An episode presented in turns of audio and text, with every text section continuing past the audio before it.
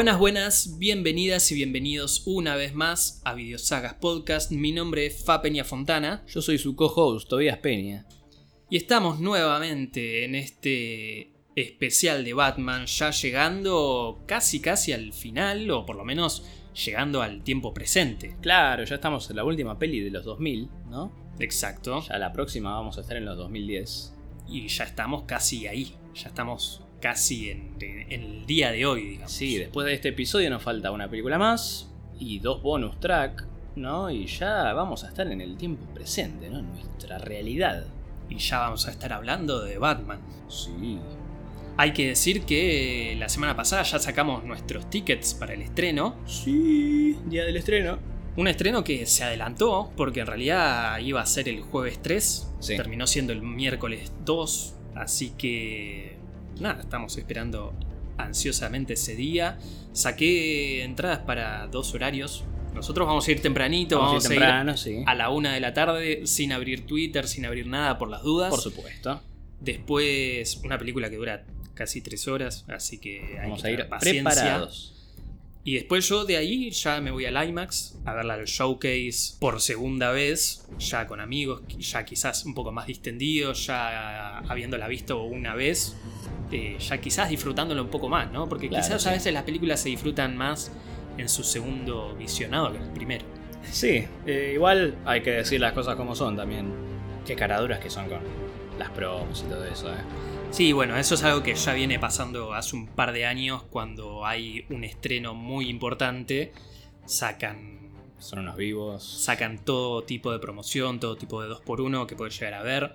Eso obviamente por decisión de, de la productora, ¿no? Ya lo Claro. venía haciendo Disney con las películas de Marvel, ahora lo hace Warner con la película de Batman.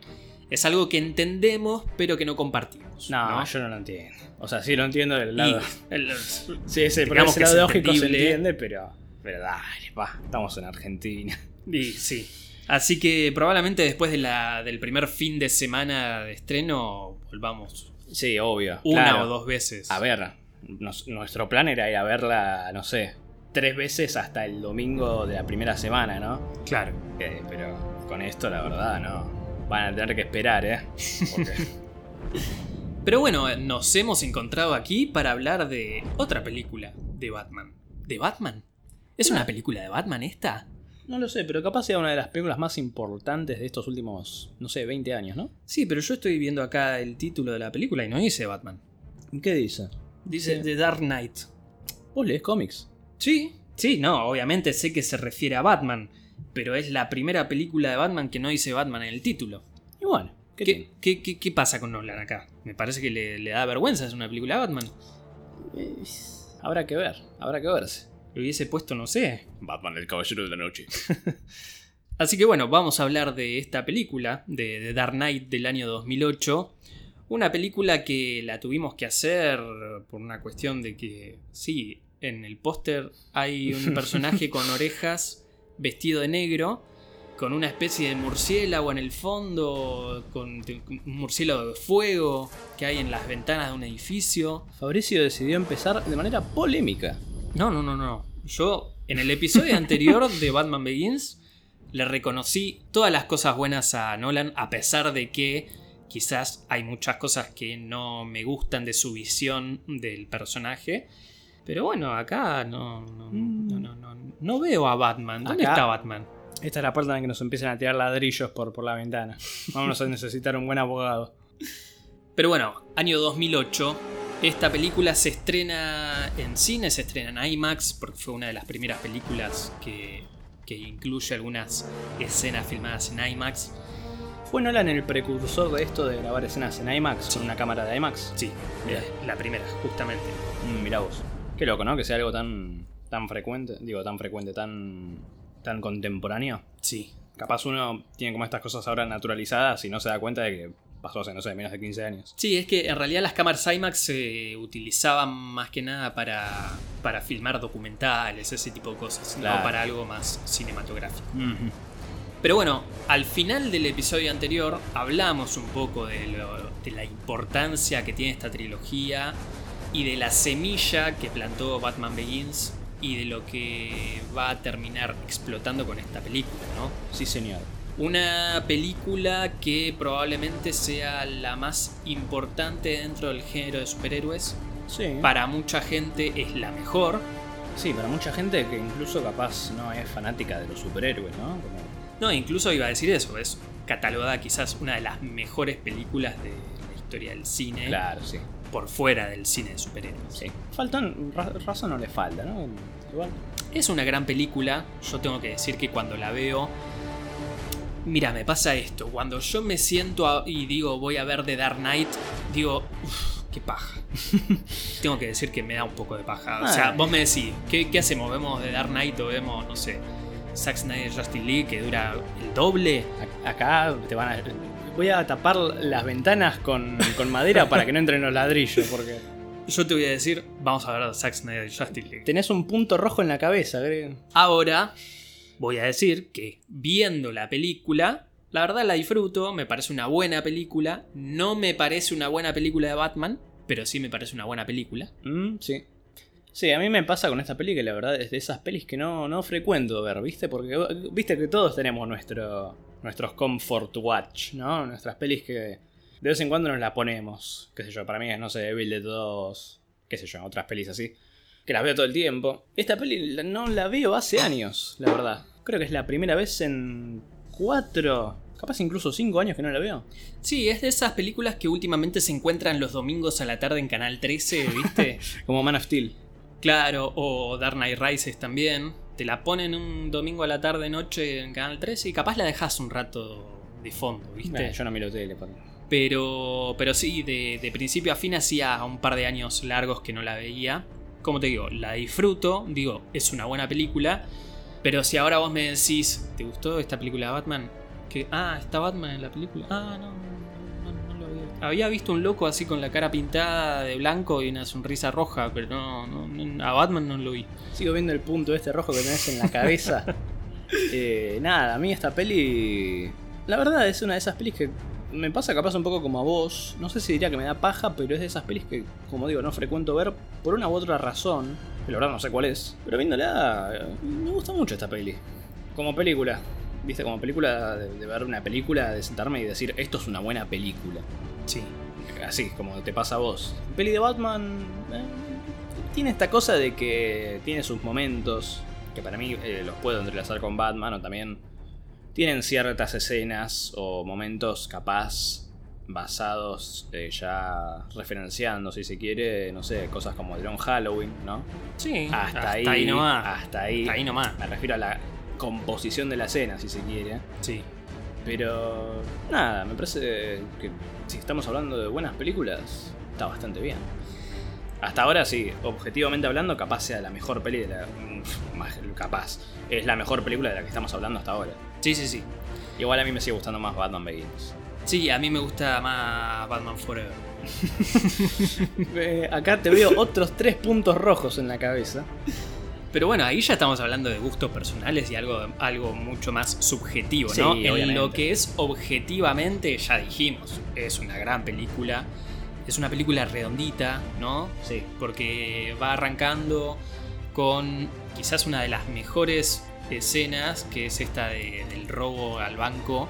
Y con este Joker que te lo presenta ya de una forma que ahí sí le doy la derecha a Nolan y digo, bueno, quizás se me desdibuja un poco la visión de Batman en esta película. Quizás para mí acá ya no hay un Batman como el que nos habían planteado a penitas en Batman Begins. Sí.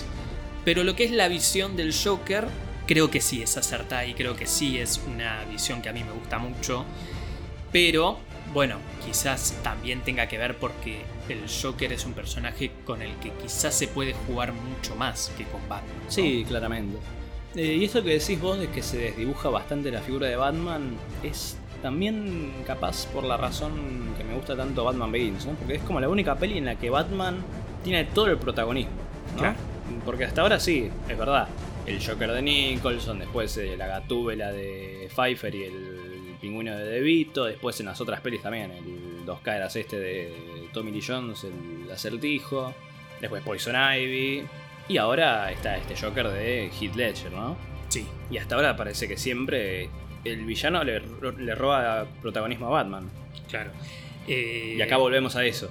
Y acá volvemos a eso, te iba a decir que volvemos a la gran controversia que se arma alrededor de elegir a un actor para un casting. Claro, sí. Capaz este sea el, el, modelo primigenio de la, de, la polémica por un casting, ¿no? Sí, tenemos que hablar que en el año 2007, más o menos, no, no recuerdo bien cuándo fue que lo, lo eligieron a Heath Ledger para ser del Joker la gente saltó por los aires. Claro, porque era él. Era el homosexual de Brockback Mountain, ¿no? Claro.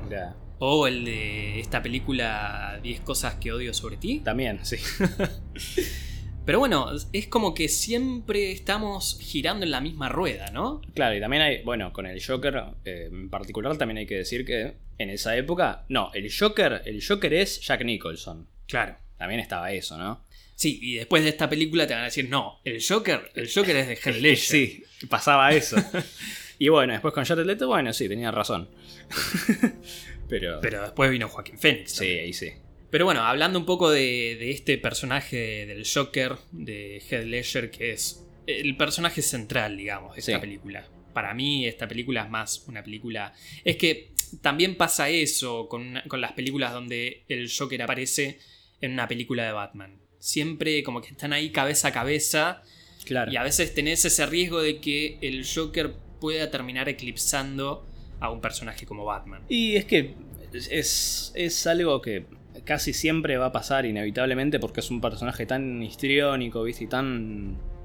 que en cierta forma, vamos a decirlo, es más interesante a veces que el mismo Batman. Sí, por esto que yo decía de que es un personaje con el cual podés jugar más. Claro, y además eh, en esta película es todo... Es como una cosa mucho más de, policial, ¿no? De, tenemos que atrapar a este tipo. Claro. sí, bueno, por ese lado me gusta mucho. Justamente Nolan cuando hizo esta película dijo que su mayor influencia fue Hit, Fuego contra Fuego, de Michael Mann, eh, protagonizada por Al Pacino, Robert De Niro y mi querido Val Kilmer. Ay, volvimos con Val Pero si justamente vos me decís, ¿qué hacemos? ¿Vemos Dark Knight o vemos Hit? Yo te digo, vemos Hit. ¿En serio? ¿Para tanta? es una de mis películas de acción favoritas. Un policial, un gran policial. Y eso que a mí mucho de ese tipo de películas no me gustan. Claro. Pero Hit, hace poquito la volví a ver y es. También es una película que dura casi tres horas y estás ahí constantemente prestando atención y disfrutando la película. Claro. Pero bueno, justamente el, Joker de Heath Ledger es este personaje que quizás para mí es el que mejor retratado está en toda la trilogía. Es un personaje que para mí está bien tratado y está bien escrito y tiene buenos momentos y tiene una buena... Hay una buena definición en la película que es lo que para mí define al personaje, que es cuando le dice a, Harvey Dent que es un agente del caos. Claro. Sí, bueno, a mí, ahora que lo mencionás, eh, esta es la parte en la que me, se me aparecen a mí los puntos rojos en la cabeza, ¿viste? En la que me empiezan a tener ladrillos a mí. Yo siempre tuve esta idea, eh, este concepto de que nunca terminé de entender el fanatismo tan loco por este Joker. Sí, voy a decir algo polémico, que es que quizás ese fanatismo también se termina como haciendo mucho más grande por obviamente la pérdida que tuvimos de Heath Ledger. Sí, eso. Antes del estreno de la película, ¿no? Sí, a eso iba. eso me parece que termina martirizándolo al, personaje y a Heath Ledger. Que como digo, para mí es una buena interpretación, es un digno merecedor del Oscar como, como fue. O sea, si Heath Ledger no se hubiese muerto, para mí igual tendría que haber ganado ese Oscar.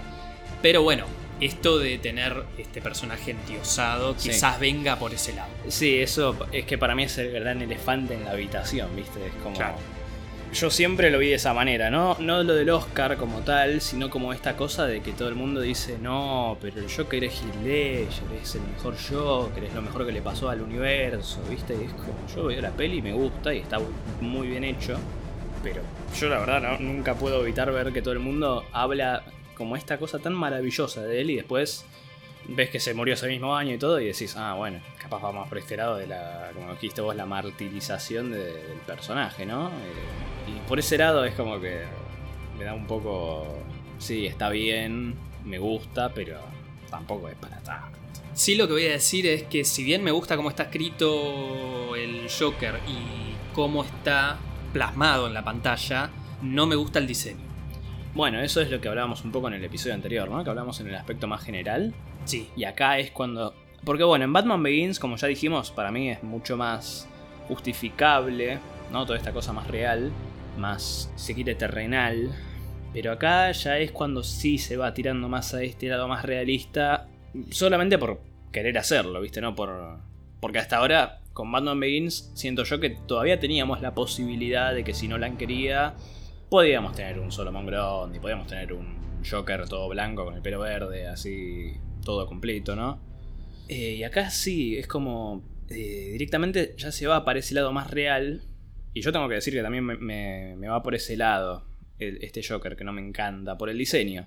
Y es un poco esta cosa de que no me gusta ni el par Batman Joker, ¿viste? Porque este Batman sí, acá ya no me gusta el diseño. el diseño del traje. Sí, Sí, no. No, a mí este traje y el de la próxima película no, no me gustaron nunca. De hecho, esta armadura que tiene que pareciera que también disimula un poco el murciélago, Sí. ya lo achicó, cada, cada vez más chiquito, cada vez más camuflado, cada vez que lo vemos menos. Qué sé yo, a mí la verdad no me gusta. claro. No me gusta también el diseño del Joker, como dije, porque no sé, la verdad no. Si bien es un diseño que quizás lo puedo arraigar más al diseño de Lee Bermejo, de Pero no Joker, salieron el mismo año. que creo que son más o menos del mismo año. Pero claro, qué sé yo, veo al Joker de Lee Bermejo y me gusta. Veo al Joker de Heath Ledger y no me gusta. Entonces mí- me pasa eso. No, a mí me pasa que no me gusta ninguno de los dos, así como diseño. Pero, a, a ver, lo que me pasa con. Ahora que lo traes a colación. Lo que me pasa con el Joker de Lee Bermejo es que en ese caso me gusta su Batman. Claro. Así diseño, es como. Está potente la cosa. Sí, sí, sí. Y acá este Batman.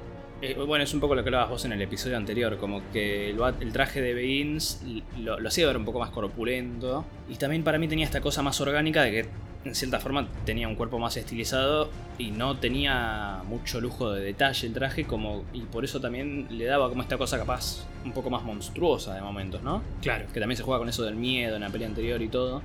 Y acá esta cosa de la armadura también ya, no sé, de alguna manera se ve como flaco, ¿viste? Siempre se vio flaco este Batman. Sí, se lo ve más estilizado. Sí, pero le quita para mí ese peso de, si se quiere, de monstruo que tenía en la peli anterior. Claro. Que yo en la peli anterior justamente es la primer peli desde Batman 89 que veo un Batman más monstruoso, ¿no? Esta cosa de- del Batman que juega con el miedo y con decir que es un, un murciélago gigante. Claro, incluso veo tu remera, una remera de Poseidón Remeras que tenés puesta ahora, la de Batman escrito en japonés. Y justamente en Batman Begins vemos a este Batman que tiene otra postura, ¿no? Claro. Que tiene esta postura de que está siempre como, como encorvado, como en cuclillas, ¿no? Sí. Con la capa de costado. que ayuda a la capucha también. Claro, y eso me parece que en esta película se termina perdiendo, ¿no? Sí. Hasta quizás en, en eso, en, en- en intentar dar temor. Mm. O sea, como que esa esencia de Batman de, de infundir el miedo en sus enemigos un poco se va desdibujando acá. Claro. Sí, porque a mí, eh, a ver, yo no tengo una cosa con los trajes armadurescos de Batman para nada. A ver, ahora el Batman de, de Pattinson, creo que viéndolo así como diseño original, creo que es, pero tranquilamente mi diseño favorito de Batman en el cine, ¿no? Capaz. Y eso es una armadura. Claro. Pero este diseño, como digo, no tiene. O sea, este diseño como de, de paneles que tiene no, no me gusta. Sí, de placas. Sí, y también tiene como esta cosa que es todo negro. Y como el diseño anterior no, no tiene un- una diferencia de tonalidades de negro ni nada. Es todo el mismo color, todo el traje. Sí, sí. También está esto de la capucha, que es un casco separado del cuello, ¿viste? Sí, me gusta que se hayan hecho cargo de esto de que Batman no puede girar la cabeza. Pero me pudiste hacer un diseño más lindo. Claro, pero en cuanto a diseño, la verdad, hubiese preferido que, Para no, mí resta que mucho. no mueva la cabeza. Sí, para mí es muy. eh, nunca me gustó, ¿viste? Y, y nosotros que estamos acostumbrados a ver figuras y todo. Sí. Y los Hot Toys, como robaron con esta peli los Hot Toys, ¿no? Eh, nunca me. Por ese lado tampoco me gusta, ¿viste? Por ese lado de capaz ver las colecciones que está el Batman y el Joker y son estos dos y es como. Pero eh, no es, es medio feo, ¿viste? Sí, incluso, bueno, yo siendo coleccionista de figuras, creo que nunca tuve un Batman de Bale y un Joker de Heath Ledger porque no, no, no, no son lindos. No, por eso. Ni Es siquiera que- para tenerlos en figura, como Claro. para decir, bueno, mira, tengo estos dos Batman y Joker. Claro, para eso. Porque obviamente, a ver, en materia de película es una pelotudez. Pero por ese lado nuestro, más de fanáticos, como que nos resta un poco. Sí, convengamos que este género es, Es, es es vender el muñecos. género sí. para vender muñecos Sí, y para, para vender muñecos. figuras y para vender lo que sea, ¿no? A ver, Ojo, igual venderlos los, los vendieron porque hay un público muy masivo que, que se hizo con estas figuras porque, como dijimos, es una película que marcó un antes y un después en el género de superhéroes y en, y en el cine en general. claro. Entonces, obviamente hay un fandom que sigue estando detrás de, de- de la trilogía de Nolan. Pero bueno, es algo que a nosotros mucho no. sí, bueno, yo no tenía. nos gustó. Tenía un Batman de Bale que era el de, de Begins, de NECA, que era el, el trucho. Sí, te duró dos meses. Sí, sí, pero. igual me gustaba, qué sé yo.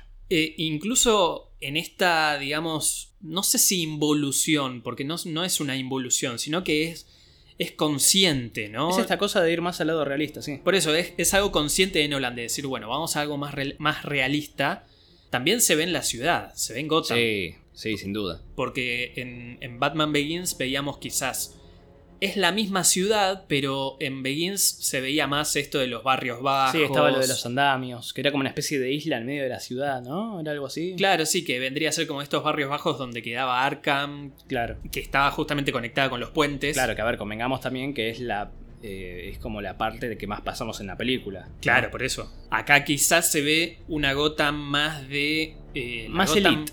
Claro, más financiera, digamos, Claro, ¿no? Más como si acá estuvieses en Puerto Madero, Sí. eh, microcentro. Entonces acá sí se la ve como una ciudad más random. Para mí sí, es una ciudad. Sí, es eso que decís vos. Es Chicago. ciudad- es una ciudad más. Acá te das cuenta que es Chicago. Sí. Y además, para mí Como pierde. si conociera Chicago, ¿no? Pero digo. No, porque ¿te acuerdas que esa, esa vez que fuimos a Chicago? Claro. Pero digo, si bien Gotham en su concepción, la mayoría de los dibujantes y los creadores de Batman dicen que tomaron Chicago para crear Gotham. También depende de la época, ¿no? Sí, sí, sí. Pero acá, justamente, ve- ves a Chicago, no es que ves una Gotham Claro, que sí. puede llegar a... Lo único que puedes llegar a ver de, de Gotham, que en realidad hasta se ve más en, en Batman Begins, es el tema de los puentes. El tema, el tema de los tres puentes. Sí, sí, hasta ahí. El tema de la, de la Torre Wayne, que acá mucho no aparece. Claro. Incluso acá ya dejamos de tener una mansión Wayne. Claro, también está por ese lado, ¿no? Eh, podríamos decir que hasta ahora es la, la Gotham menos interesante y menos que menos llama la atención hasta ahora, ¿no? Sí, pasa desapercibida Porque, totalmente. bueno, las de Schumacher te pueden gustar más o menos, pero era algo. Sí, marcaban, digamos, Sí. un, Era, era horrible, pero marcaba, era algo, ¿viste? Tenías las estatuas, los edificios arriba de las estatuas de tipos musculosos, Claro. pero era algo. Acá es. son todas edificios cuadrados uno al lado del otro. Después, eh, justamente en el episodio anterior habíamos hablado de la relación de Bruce con Rachel. Sí, Y acá tenemos un recast de ese personaje lamentablemente. que va a venir de la mano de Maggie Gyllenhaal. Sí. Y acá un poco se pierde eso. Sí, E- Esa química que había entre Bruce y Rachel. Acá ya lo vemos como un poco. No sé si por el recast o por cómo está. concebido el personaje, capaz. Sí, capaz. O quizás porque ya a Rachel la vemos más del lado de, de Harvey Dent que de Bruce. Para mí es completamente el recast. Voy a hacerte así, eh, directo con el tema porque no, Sí, es raro. no me gusta para nada. No me, nunca, me, nunca me cerró, nunca me gustó. A ver, siendo Rachel un personaje que en la, en la primera película significaba mucho para mí, ¿no? Eh, es como que acá es otra persona, Claro. literalmente. Y además, no sé, qué sé yo, es... Bueno, sí, cumple un, un rol diferente. Y es como que eso también suma esta como cosa que, que la despega de la, de la película anterior. Claro. Y ahí también me, me di cuenta, viéndolas una al lado de la otra después de años, que también esa es una de las cuestiones por las que me cuesta ver esta película y por la que no la veo siempre, que no me gusta Rachel, justamente. Sí, aparte, quizás no, no se logra una buena química como había entre, entre Christian Bale y. Katie nunca me Holmes. Katie Katie Holmes. Holmes, Nunca sí. me sale el, el- el nombre de la actriz. Quizás esa química acá no se ve tanto. Aparte, no quiero sonar mal, no, no quiero ser malo, ¿no? Pero A Maggie la veo como incluso hasta un poco más grande que a Bruce. Sí, de nuevo, sin ser malo, sin juzgar a la gente por su apariencia física. También tiene como la cara más redonda, ¿no? Como más, más hinchada, quiero decir, sin ser malo. No, no, quizás no es eso, sino que siempre anda con el pelo recogido, ¿viste? Claro, y también tiene capaz medio marcado acá, la parte de, de los pómulos. Claro. Pero sí, no. Es algo que, si bien se construyó bien esa relación en Batman Begins, acá como que no termina de explotar. Sí. Entonces, quizás después, cuando muere el personaje de Rachel, quizás medio que te pasa desapercibido. Sí, es como- No, claro, no, quizás no te duele tanto como te hubiese dolido si pasaba eso en Batman Begins o pasaba en esta película, pero Con, con. con Katie Holmes, sí. Claro. Claro. Y sí, es verdad, es algo que también pensaba en la. viéndola, que es como, sí, te pasa por encima. Explota el edificio y. ¡Uy, no! Se murió la, la futura señora de Harvey Dent. Claro. ¿Viste? Como, viejo. yo en la peli anterior estaba. Me estaba lagrimeando los ojos. Cuando estás en la terraza con Batman y le decís, Bruce, dale. Y acá se muere y me pasa totalmente por encima. Después tenemos el personaje que ya nombramos de Harvey Dent, interpretado por Aaron Eckhart. Me gusta mucho. Me gusta mucho a mí también. Me gusta. Bueno, acá sí me gusta el diseño. Sí, es el único. Sí. Post Batman Begins es el único diseño para mí que funciona y que me gusta, de verdad. Sí. Que tiene esto de realista, pero a la vez, como vos me decías el otro día, quizás no tanto, ¿no? Claro, sí, porque, a ver, vamos a decir las cosas como son. Hablando de manera realista, a vos si se te quema la cara, se te derrite el ojo. Probablemente. No, no, probablemente no, es así. Se te va a der- derretir el ojo. Llamame un médico. No, no, es, es de verdad, es un, es un fact. ¿Viste? Eh, y acá tiene el ojo, tiene. ¿Viste? Y es como que se juega capaz por un lado no tan realista. Por Claro. ese lado. Igual, hablando y teniendo en cuenta que se hacían bastante más cargo del, del realismo, me hubiera- me hubiese gustado que, que se le derritiese el ojo, ¿no? Y capaz. Dos caras tuerto. Una suerte de dos caras de Greg Capullo, ¿no? Que tenía esa cosa en los nuevos 52 de que tenía como la piel que estaba por encima del ojo. Claro, Como que le faltaba el ojo claro. como que estaba más derretido. Me, me da una cosa más creepy, más, más horrenda y como que diferencia más un lado del otro. Bueno, acá a mí el personaje dos caras. Al fin tenemos un buen dos caras, viejo. Bueno, tampoco hubo tantos intentos, ¿no? Pero, Pero ya el que Sí, tuvimos sí. en el 95, hasta yo te lo digo, que no, no, no fue bueno. Eh, acá me gusta esta, justamente, estas dos caras del personaje de Harvey Dent y el de Bruce Wayne, o el de dos caras y el de Batman. Siempre me gustó como personaje de dos caras en ese sentido. Para mí es como el... Si bien Batman tiene varios villanos que son como su... El yin y el yang. sí. Para mí el que mejor lo, lo demuestra de la forma más literal es Dos Caras. Sí, como un y acá me parece que está bien un representado. Paralelismo directo como personalidad. Claro. Que es un poco también lo que se. Hablando de otro, otro tipo de medios, capaz, eh, lo que se ve en Dark Knight Returns, ¿no? Al principio. Claro. Sí, sí. Que se que trata un poco de eso. Sí.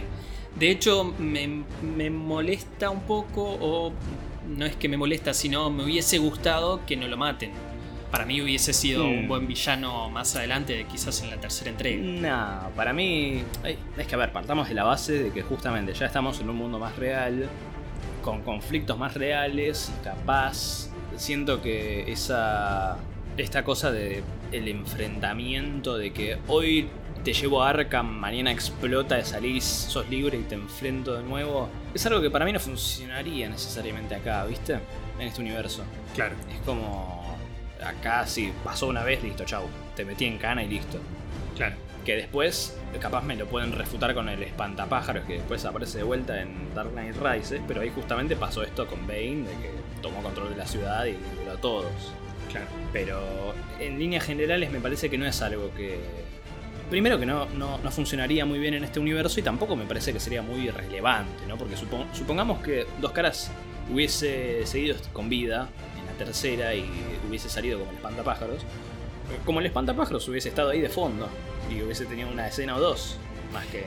No, aparte, bueno, la- muerte de Harvey Dent termina siendo el desencadenante de todo lo que pasa en la tercera, aparte ¿no? de eso. Eh, eh, la, la muerte de Harvey Dent acá es muy importante para lo que es la historia como tal. Sí, para lo, algo para lo que vendrá, de hecho. digamos. Sí. Y para lo que es esta película también. Claro. Lo que sí me llama la atención en lo que es un hilo conductor o una continuidad de este universo es que vemos el año 1, digamos, en Sí. Batman Begins. Acá tendríamos una especie de año 2, digamos. Porque Para mí no. por, no cómo sé. termina, por cómo termina la primera, que Mm. Gordon le presenta a Batman eh, esta carta de presentación del Joker, Claro. pareciera que no pasa mucho tiempo entre Batman Begins y Dark Knight. No, y además ten en cuenta que también el traje de Batman entre Begins y el principio de esta es el mismo. Claro, sí. Pero a lo que voy es que, ¿cuánto tiempo existió Batman en este universo? No más de dos años. Te diría año y medio para mí. Entonces ahí me parece que termina cayendo por su propio peso. Un universo de Batman donde Batman no existió mucho más de dos años. Y Bueno, yo te voy a. Te voy, te voy a llevar la contra con eso, porque te, te voy a decir que me parece. Bueno, teniendo en cuenta lo que es este universo y cómo se plantea, te voy a decir que me parece una. una propuesta interesante.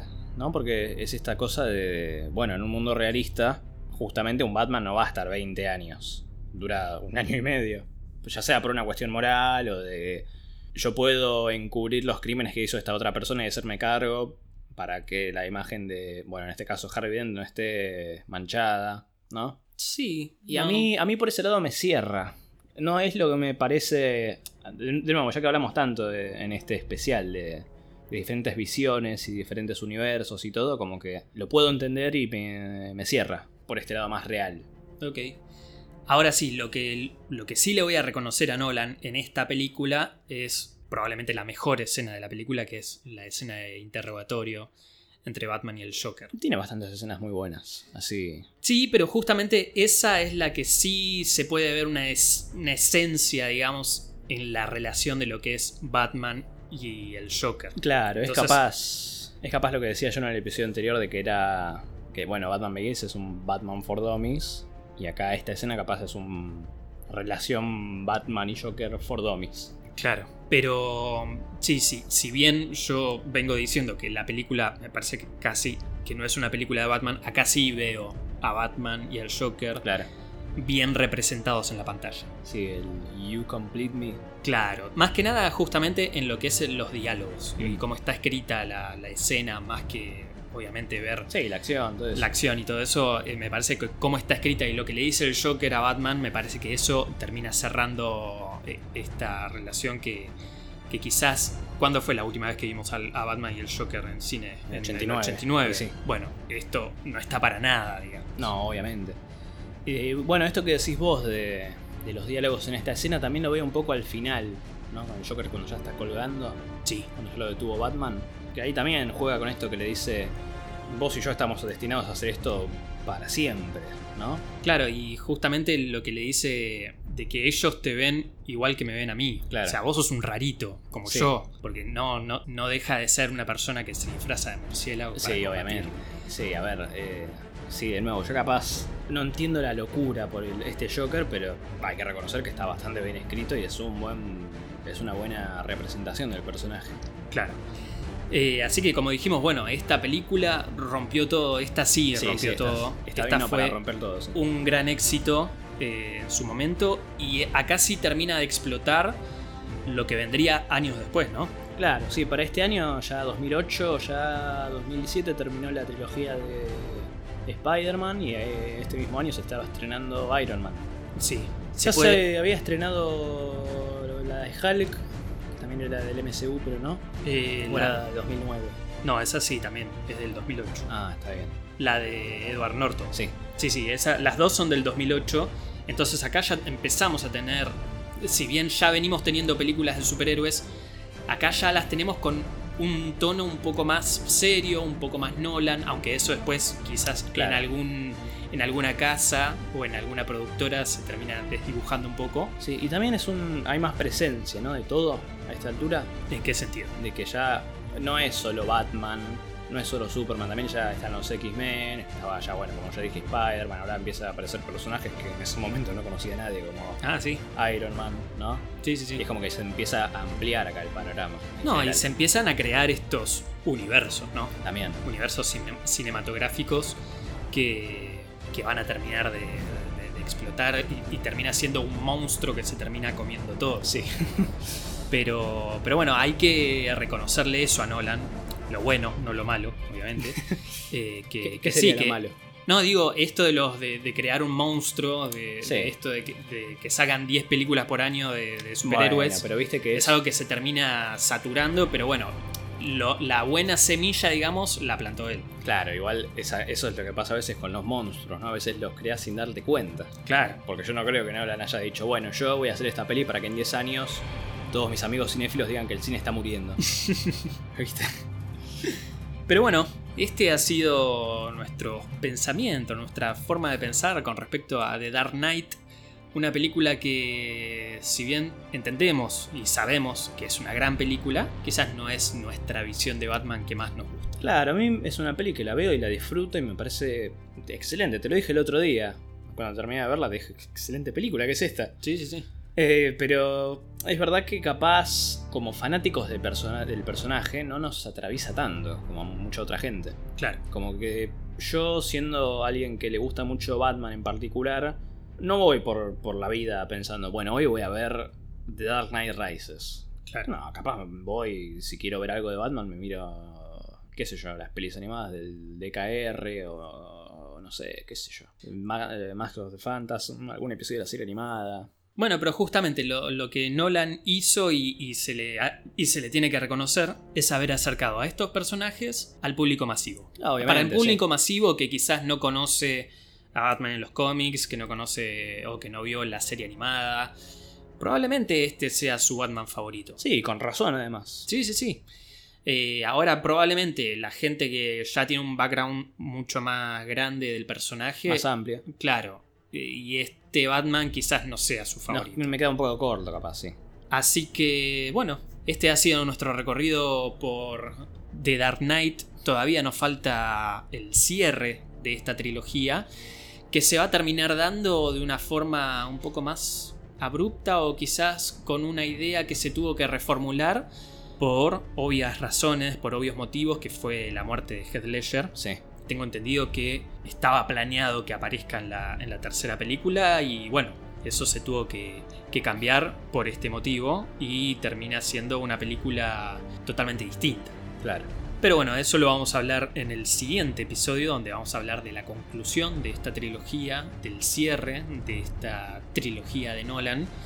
Así que Y vamos a hablar de la última película de Batman en cines. A día de hoy. hasta el día de hoy, que han pasado ya 10 años. Sí, en live action. Sí, sí, sí. Así que bueno, espero que lo hayan disfrutado. Espero que no, no que compartan quizás nuestras ideas. Hay gente que quizás sí, hay gente que quizás no. Pero bueno, siempre podemos hablar con, con respeto y, Siempre que no nos tiren ladrillos. y lo importante siempre son los argumentos. No decir que no me gusta porque no me gusta, no, no, no. Acá siempre dame los argumentos, nos podemos tomar un café y, ver por qué nos gusta, por qué nos gusta uno, por qué nos gusta otro. De esa forma siempre se hace una charla amena y positiva. Interesante. Sí, sí, como, siempre tratamos de, charlar estas cosas.